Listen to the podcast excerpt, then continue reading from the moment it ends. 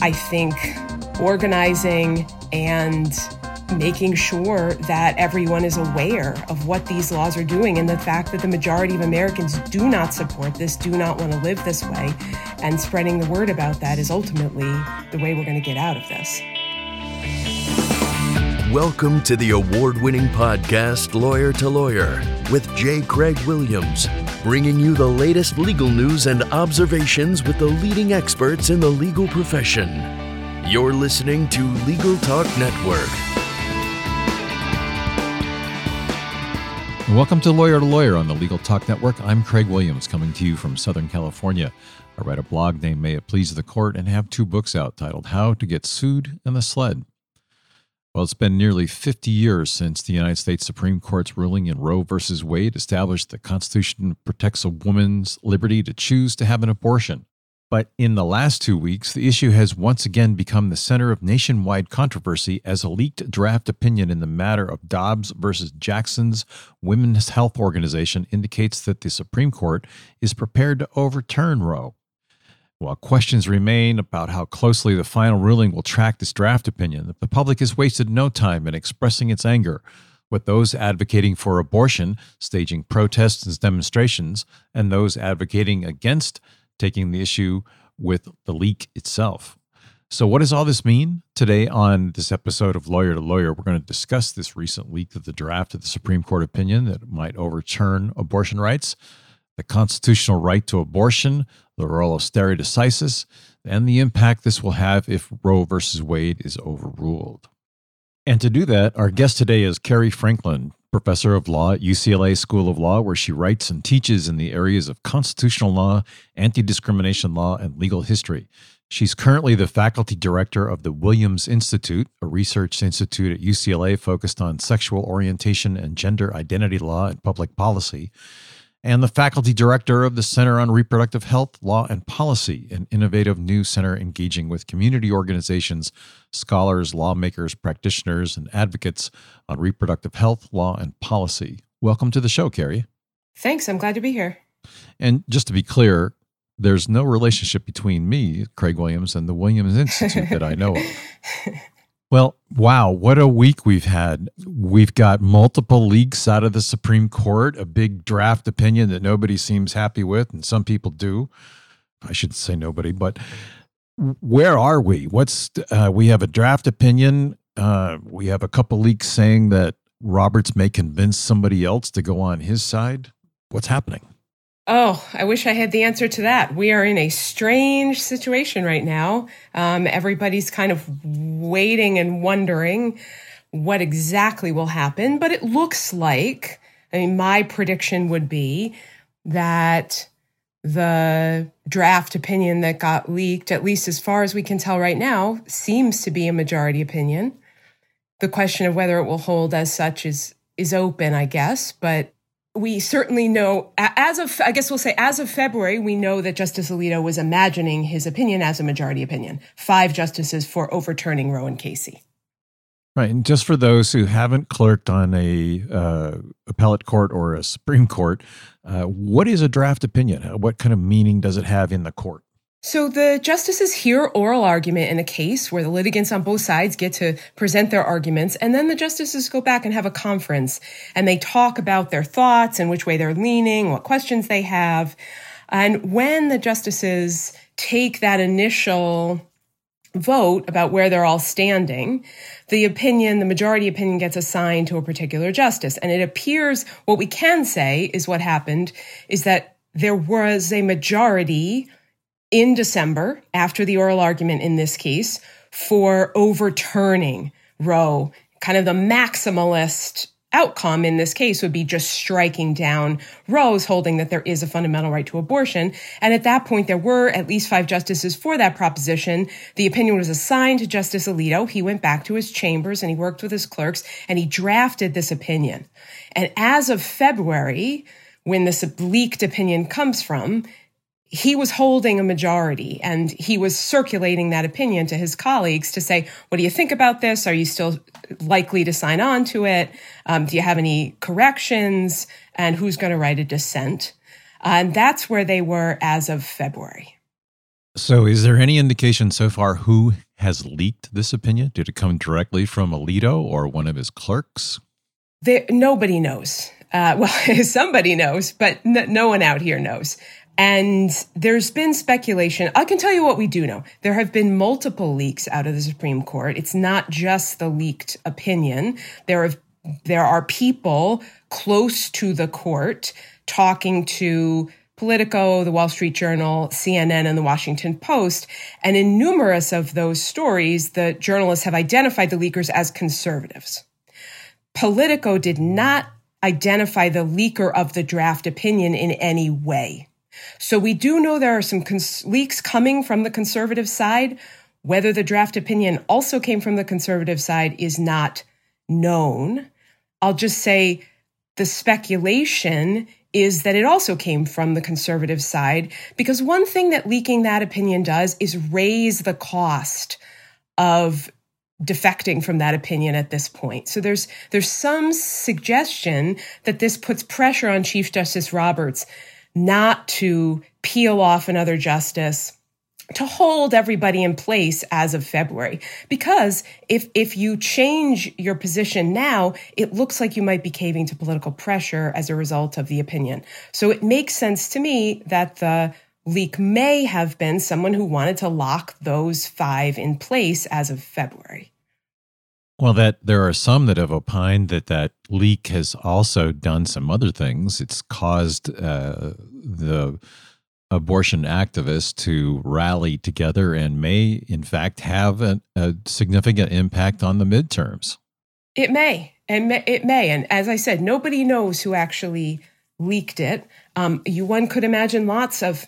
Per, this person may have had idiosyncratic reasons, but that I could see someone on the left or someone on the right wanting to leak to affect politics, someone on the left wanting to alert people and wanting to galvanize people for the midterms, someone on the right wanting to reduce the impact or the shock when Roe finally is overruled at the end of June or the beginning of July, which looks like it's going to happen. You know, it's maybe a little bit anticlimactic at that point because we have this long rollout. So I think there are all sorts of reasons that could have driven someone but uh, so, someone had some some political motivations, some ideological motivations to want to get this out there. Right. It also prompted a Senate a Senate vote. It did. And that pretty much put everybody on record about who's voting for what. As of now, anyway, yeah, they, they tried to uh, enshrine the Women's Health Protection Act into federal law, which would have been an attempt to codify Roe. That didn't pass. Uh, and that's where we are right now. Well, as we talk about this, let's dive into the opinion a little bit. There have been a lot of arguments out there that this is quite a slippery slope, that it could go back and as far as Brown and start overruling Brown and Loving and Griswold and uh, Casey and, and the whole raft of uh, rights that have come the unenumerated rights in the in the uh, in the Constitution. What's your thought about that? Well, the draft opinion specifically points to other decisions in the line of cases that Roe was in. So the, the decision itself says there are rights that we've protected as fundamental unenumerated rights under substantive due process, under the due process clause in the 14th Amendment, that weren't listed in the 14th Amendment. And those rights include loving, the right to marry someone of a different race, Turner, the right to for prisoners to marry, Griswold, the right to use birth control, uh, Moore, the right to live with your relatives, and then of course Roe and Casey, uh, the right to have an abortion, and then Lawrence and Obergefell, the right to have same-sex sex and the right to marry someone of the same sex. The court explicitly lists all of those cases and says they're all in this line, and it announces a test for which of these opinions as well grounded that asks, is the right deeply rooted in history and tradition? And it looks to see, spanning back 100 years, have Americans always viewed this right in particular, de- defined at a high level of specificity, as the kind of right that was protected. Now, that's why everyone's saying the opinion renders all those other decisions vulnerable. Because if you ask, is a right to same sex marriage deeply rooted in American history and tradition? The answer is no. Many of these rights are not long, have not been protected for a hundred years by statute, which seems to be the requirement that this draft opinion is laying out. And it said abortion doesn't count. And it's suggesting that same sex marriage and same sex sex and birth control and many of these other things that you can't find that specific historical protection for are vulnerable. So, right. yes, I think people are right to say this opinion seems to have a pretty long reach. It's got a long tail. Well, let's trot that tail as far back on this slippery slope as we can go. Back when the founders drafted the Constitution, there were no women in the room. There were no women voters. There were no delegates. There were no women in any of the state legislators. Women weren't even considered persons at that point under the Constitution. So the we the people, what does that mean now under under this draft opinion? One of the reasons this way of understanding substantive due process hasn't prevailed for a couple of generations now in areas involving family and sexuality and bodily autonomy is that you're absolutely right. If we look at the 14th Amendment, which was enacted in 1868, and bars the states from violating due process or equal protection, everything you say is true. Women didn't get the vote. There was several generations till women even got the vote. Women were not uh, drafting this, they were not ratifying this, they were not part of the discussion. So if the test is the right very specifically defined has to be one that we understood as protected in the 19th century, using that very rubric, it's not going to look good for a lot of folks who've historically been subordinated because the, the very point is their rights weren't protected. They didn't have a voice. They were excluded from voting and much else besides. And so in choosing this methodology, you've already decided to exclude the voices and the rights of all these people. Right. And then we have a compromise amendment in the Constitution for black people that don't even give them a full vote. Right. It has been in uh, our constitutional tradition, as Ruth Bader Ginsburg noted in one notable opinion of hers. It, it's been an unfolding of the understanding of what equality and liberty mean over time. And I think that the people who drafted these constitutional provisions drafted them at a high enough level of generality because they understood that what people in the 18th and 19th century understood liberty and equality to mean would not be what Americans forever and all time understood liberty and equality to mean. They wanted this constitution to endure. So instead of listing the particular rights that were protected, they said, your equality and your liberty are protected. And they understood that over time, Americans would think about that term and argue about that term and understand that term in new ways. And that's what the court has been saying for a couple generations now in these substantive due process cases. You know, the right to interracial marriage wasn't understood to be a fundamental right in 1868, but by the late 1960s, we came to think of it that way. The same with abortion and the same with LGBT rights. Right. All that has changed. Well, let's talk about the last three justices who have been confirmed Gorsuch, Barrett, and Kavanaugh, who have each said that in their testimony before Congress, have each said Roe was settled law. This opinion doesn't look that way. How does that shake out? I mean, are are they held to what they said under penalty of perjury in front of Congress? And what are the cons?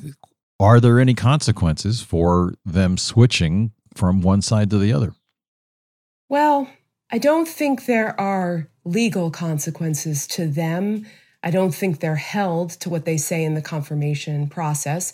I think it partly shows that the confirmation process is broken and is something of a sham with justices saying, I mean, in Justice Clarence Thomas's hearings, he said he had never really thought about or talked about Roe, which is an obviously ridiculous thing to say, but but justices on all sides of the p- political spectrum have taken the tack recently of just not answering questions or just saying something is currently law. And I think the ramifications may be more political. I think that if you've gone on record telling the American people that you think one way and then you turn around the next year and vote another way, people may feel that you haven't been open and honest, and that may lead to dissatisfaction with the court. And in fact, we're seeing a drop in people's trust in the Supreme Court recently, driven by the view that it's become politicized and that when Justice Trump said he would appoint justices who would automatically overturn Roe,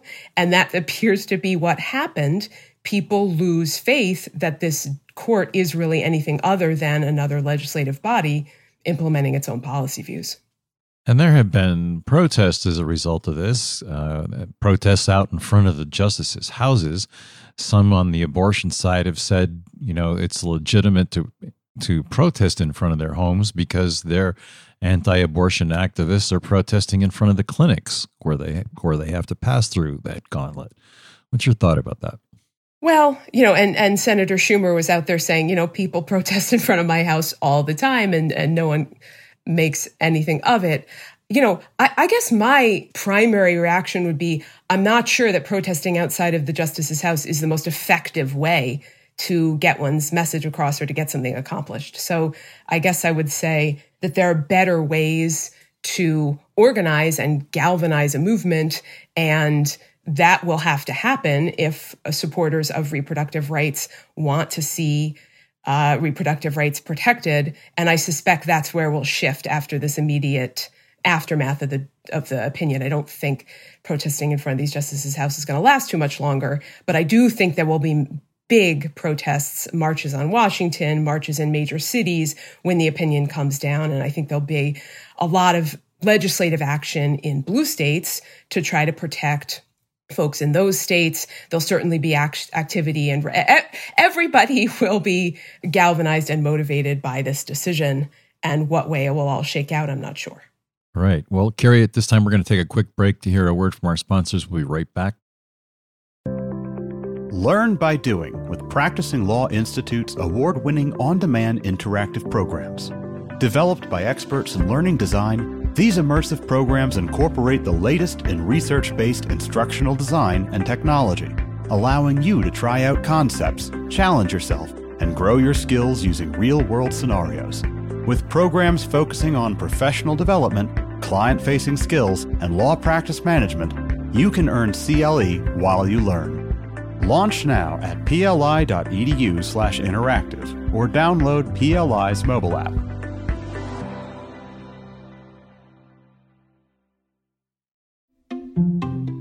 filing court documents, serving legal papers, collecting electronic signatures, all critical parts of the litigation process, yet ones that are time consuming and error prone.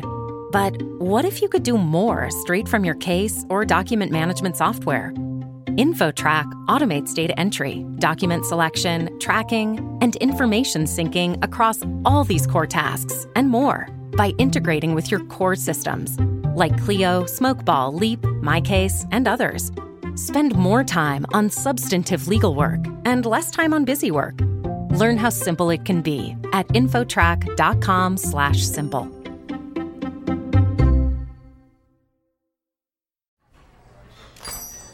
Hey, Gee, what's up? Just having some lunch, Conrad. Hey, Gee, do you see that billboard out there? Oh, you mean that guy out there in the gray suit? Yeah, the gray suit guy. Order up. There's uh, all those beautiful, rich, leather bound books in the background. That is exactly the one. That's JD McGuffin at Law. He'll fight for you. I bet you he has got so many years of experience. Like decades and decades. And I bet, Gee, I bet he even went to a law school. Are you a lawyer? Do you suffer from dull marketing and a lack of positioning in a crowded legal marketplace? Sit down with Gyi and Conrad for Lunch Hour Legal Marketing on the Legal Talk Network, available wherever podcasts are found. And welcome back to Lawyer to Lawyer on the Legal Talk Network. I'm joined by Cary Franklin. She's professor of law at UCLA School of Law and the director of a couple centers. And we've been discussing the recent leak of draft Supreme Court opinion on abortion rights and its significance we began right before the break to talk about states and and uh, the federal government. Let's talk about states' rights. You know, obviously we've got numerous red states that are going to flop and, and change the abortion rights, and there's going to be blue states that are going to expand them. How does that relate to the Constitution and what rights the states have to do these things. One of the great ironies of what's going to happen this summer is that the draft opinion, and I suspect we'll see this in the final opinion as well, talks about Roe and Casey not settling anything. And one of the reasons why we don't have to give stare decisis weight to those opinions, in other words, follow them as precedent, is because they haven't really produced settled law. They've produced conflict. The irony is Dobbs, the opinion that will come down this summer, is going to produce unfathomable conflict. It's going to bring us into areas of law that are deeply unsettled and underexplored. And there are many, many more questions than answers. So I'll, I'll say, when the decision comes down, probably about half of the states will immediately or in short order bar abortion. Other states will work to shore up and protect abortion rights.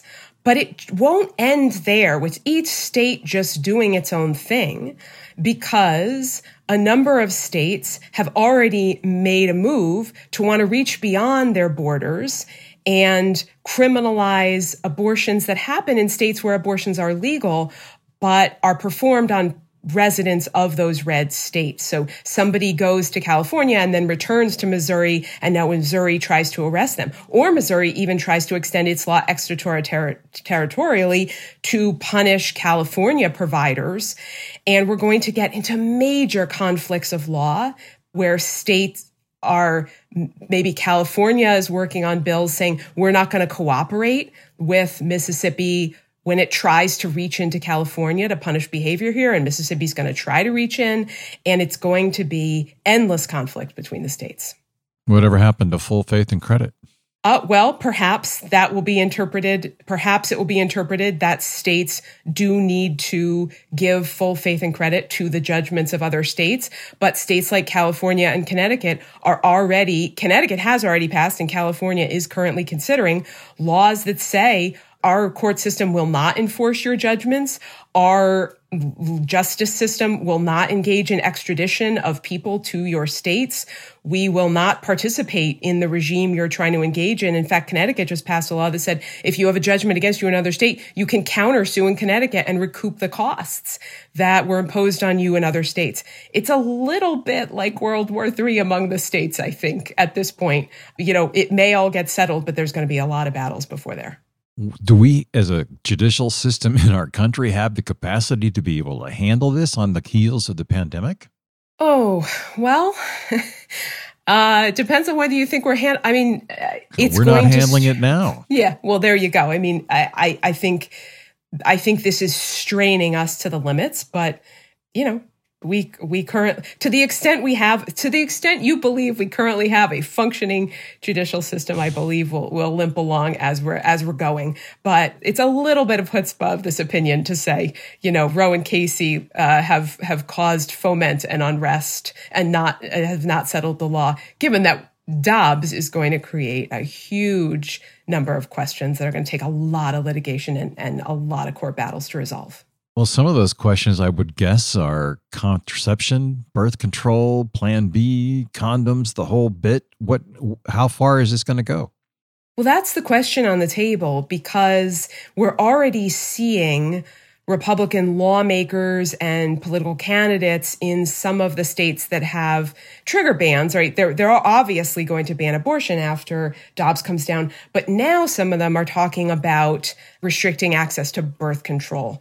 Um, and they're doing that in a number of different ways. Some states are suggesting maybe we'll put in parental consent requirements. Some states are saying maybe we'll redefine certain kinds of contraception, such as IUDs, such as Plan B, as abortifacients. And that way they will also be banned.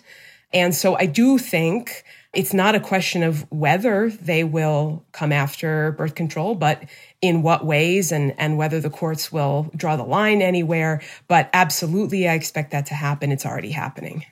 I've seen a lot of women complain about uh, what's uh, Cialis and the the uh, other the blue pill and whatever they're called. Uh, any chance that those are going to get outlawed for men? Is there any going to be regulation on on men as a consequence of this? Well, I think restricting access to birth control has a major impact on everybody. I think some of these laws raise questions about the legality of IVF, which raises questions about whether lots of men are going to be able to have biological children uh, or ch- children through IVF, whether they're going to be able to practice birth control with their partners. I think it opens up a whole range of restrictions that will deprive not only women, but men as well of reproductive autonomy. Well, it's obviously this opinion is absolutely uh, going to change the landscape for women. What advice would you give a woman living in a red state that's facing abortion restrictions that wants to have an abortion, uh, especially on the heels of some of this criminalization that's going on? Well, I think I think first of all, an important thing to say is the opinion hasn't come down. These trigger bans haven't gone into effect. Abortion is still legal in some places. You should check your jurisdiction, but major restrictions have been put in place in states like Texas and you know, a generation of laws that have restricted abortion have made it hard to access. I think one thing to do is look at states like California who are aiming to become sanctuary states and support women who can get to California. I think if you can get to California, even with support that is available, that's one option. But not everybody can do that. I think pills through the mail is going to be a major area of activism and litigation, and we'll have to see how that all shakes out. I think organizing and making sure that everyone is aware of what these laws are doing and the fact that the majority of Americans do not support this, do not want to live this way. And spreading the word about that is ultimately the way we're going to get out of this. You know, this goes back to having a discussion about gerrymandering and the effect of uh, mm-hmm. efforts for the Republicans to control the legislatures and, and over the Trump years kind of influence the county and city and state ranks with Republicans. Is it too late for Democrats to, you know, raise the flag and get support on this because of all the things that have gone on over the last five to six years? No doubt it's a challenge. And I think a lot of people are saying reproductive rights are voting rights, and there's a lot of truth in that. And a lot of these gerrymandering efforts, the gutting of the Voting Rights Act, the restrictions at the polls do present challenges. But I don't think that the response is to give up. I think the response is to organize. I think we have been in situations where the vote was horribly restricted and people were not able to have their voice heard. And we're just going to need another movement that says we are the majority, we do not want this, and works to protect both voting rights that enable the majority to have its voice heard and that uh, works to protect reproductive rights that the majority of Americans support. I don't mean to sound off topic, but we have seen some of this in the past. We've seen false electors. We've seen argument that the state legislatures have the right to declare their own state of elect, slate of electors to go to the electoral college and ignore the popular vote, despite what it may be. And in states where there are Republican controlled legislatures, do you see that as an issue coming up in the next presidential election? Yes, I, I think it's a real problem. I think we have some serious democratic deficits.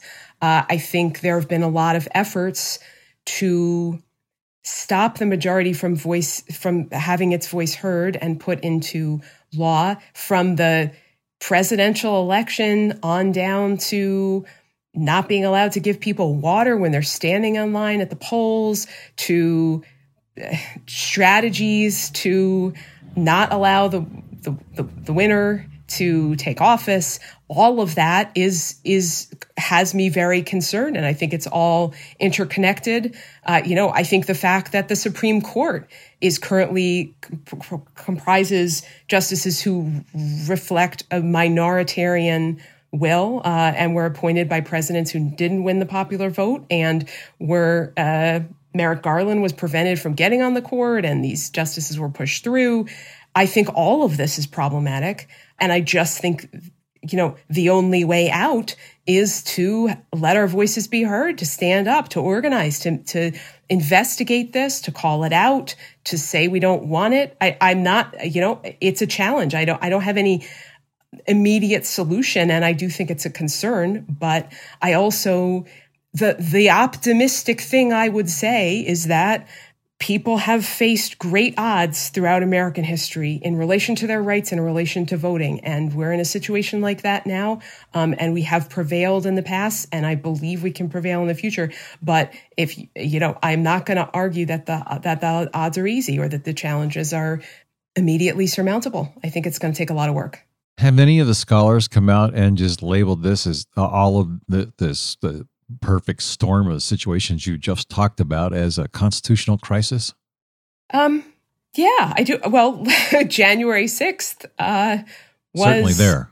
Yeah, I, I, for sure. I and I think there's been a lot of talk, just more specifically, uh, about court reform in the wake of what's been happening at the court in the last year or two, and the failure to appoint Ju- Justice Merrick Garland and and the way the current members, some of these members of the court got there, and there's been talk of um, either uh, expanding the number of justices or stripping jurisdiction over certain cases. There was a Supreme Court commission that the president convened. Um, they stopped short of recommending that we take all these actions, but I think it's still on the table and people are still interested.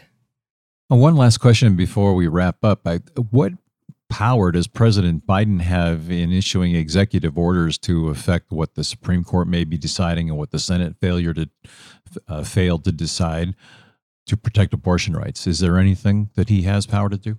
He doesn't have much power over the court, but he has power over certain areas, like, for instance, the FDA and the Department of Health and Human Services and the Department of Justice. And there are lots of federal regulations that can be interpreted in ways that protect reproductive rights. There, I, there is a argument right now. I know that the FDA, it removed the restriction that you go to a place, a clinic in person to receive a medical abortion during the pandemic. It made that permanent. There are strong restrictions, stronger than on most drugs, on medication abortion that are not scientifically founded or evidence based. Uh, and so there is there is room within the executive branch and the administrative agencies, but there's also room for federal law to be made. Um, and so there's there's both executive and legislative moves that can happen at the federal level to expand reproductive rights, but uh, there are some challenges to those too. What an interesting discussion. Well, Cary, we'd like to take this opportunity to wrap up and get your final thoughts as well as your contact information.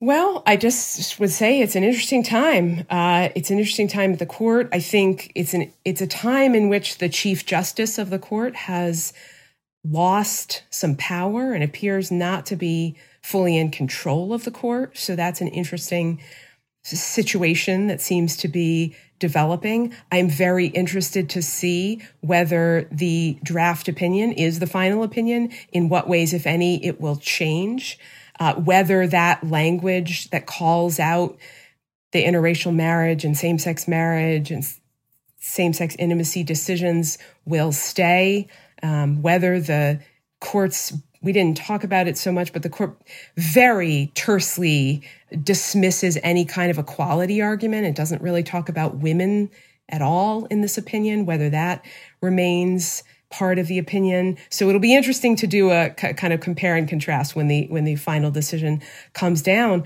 But I think we're going to be heading into a fall of a lot of political activism it'll be interesting to see what happens when the Supreme Court issues a decision that a strong majority of Americans don't support and what kind of democratic response will be possible. As we wrap up, I'd like to thank our guest, Cary Franklin from UCLA School of Law. It's been a pleasure having you on the show. Thank you. It's been great to be here. This is not the first leak from the United States Supreme Court. Back in the late 1700s and 1800s, it was somewhat of a regular practice. But it's been a long time since we've had a leak from the Supreme Court, and this caught everyone by surprise. There have been some subsequent leaks, as uh, Cary Franklin identified, and some concern about the loss of the right of privacy, which is not necessarily anywhere in the Constitution, but has been inferred and rights then derived from that. We stand on a fork in the road. American democracy has taken a big hit in the last six years from the political mainstream, from Republicans and Democrats, and the fights that have ensued and the divisions that the country has gone through. And it looks like we're going to take a another fork in the road about the religious right against the left, saying that abortion is necessary, and the other side saying it's not. If this opinion changes into a final opinion, I think, as Cary indicated, there will be significant litigation that comes from it. There will be women that get put in jail as a consequence of it. It's going to be a mess. Well, if you have the opportunity, you've learned some things from today's podcast, please rate us on Apple Podcasts or your favorite podcasting app. You can also visit us at thelegaltalknetwork.com where you can sign up for our newsletter.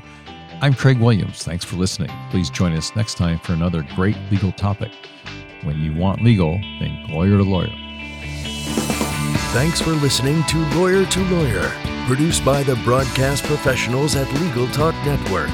Subscribe to the RSS feed on LegalTalkNetwork.com or in iTunes. The views expressed by the participants of this program are their own and do not represent the views of, nor are they endorsed by, Legal Talk Network, its officers, directors, employees, agents, representatives, shareholders, and subsidiaries. None of the content should be considered legal advice. As always, consult a lawyer.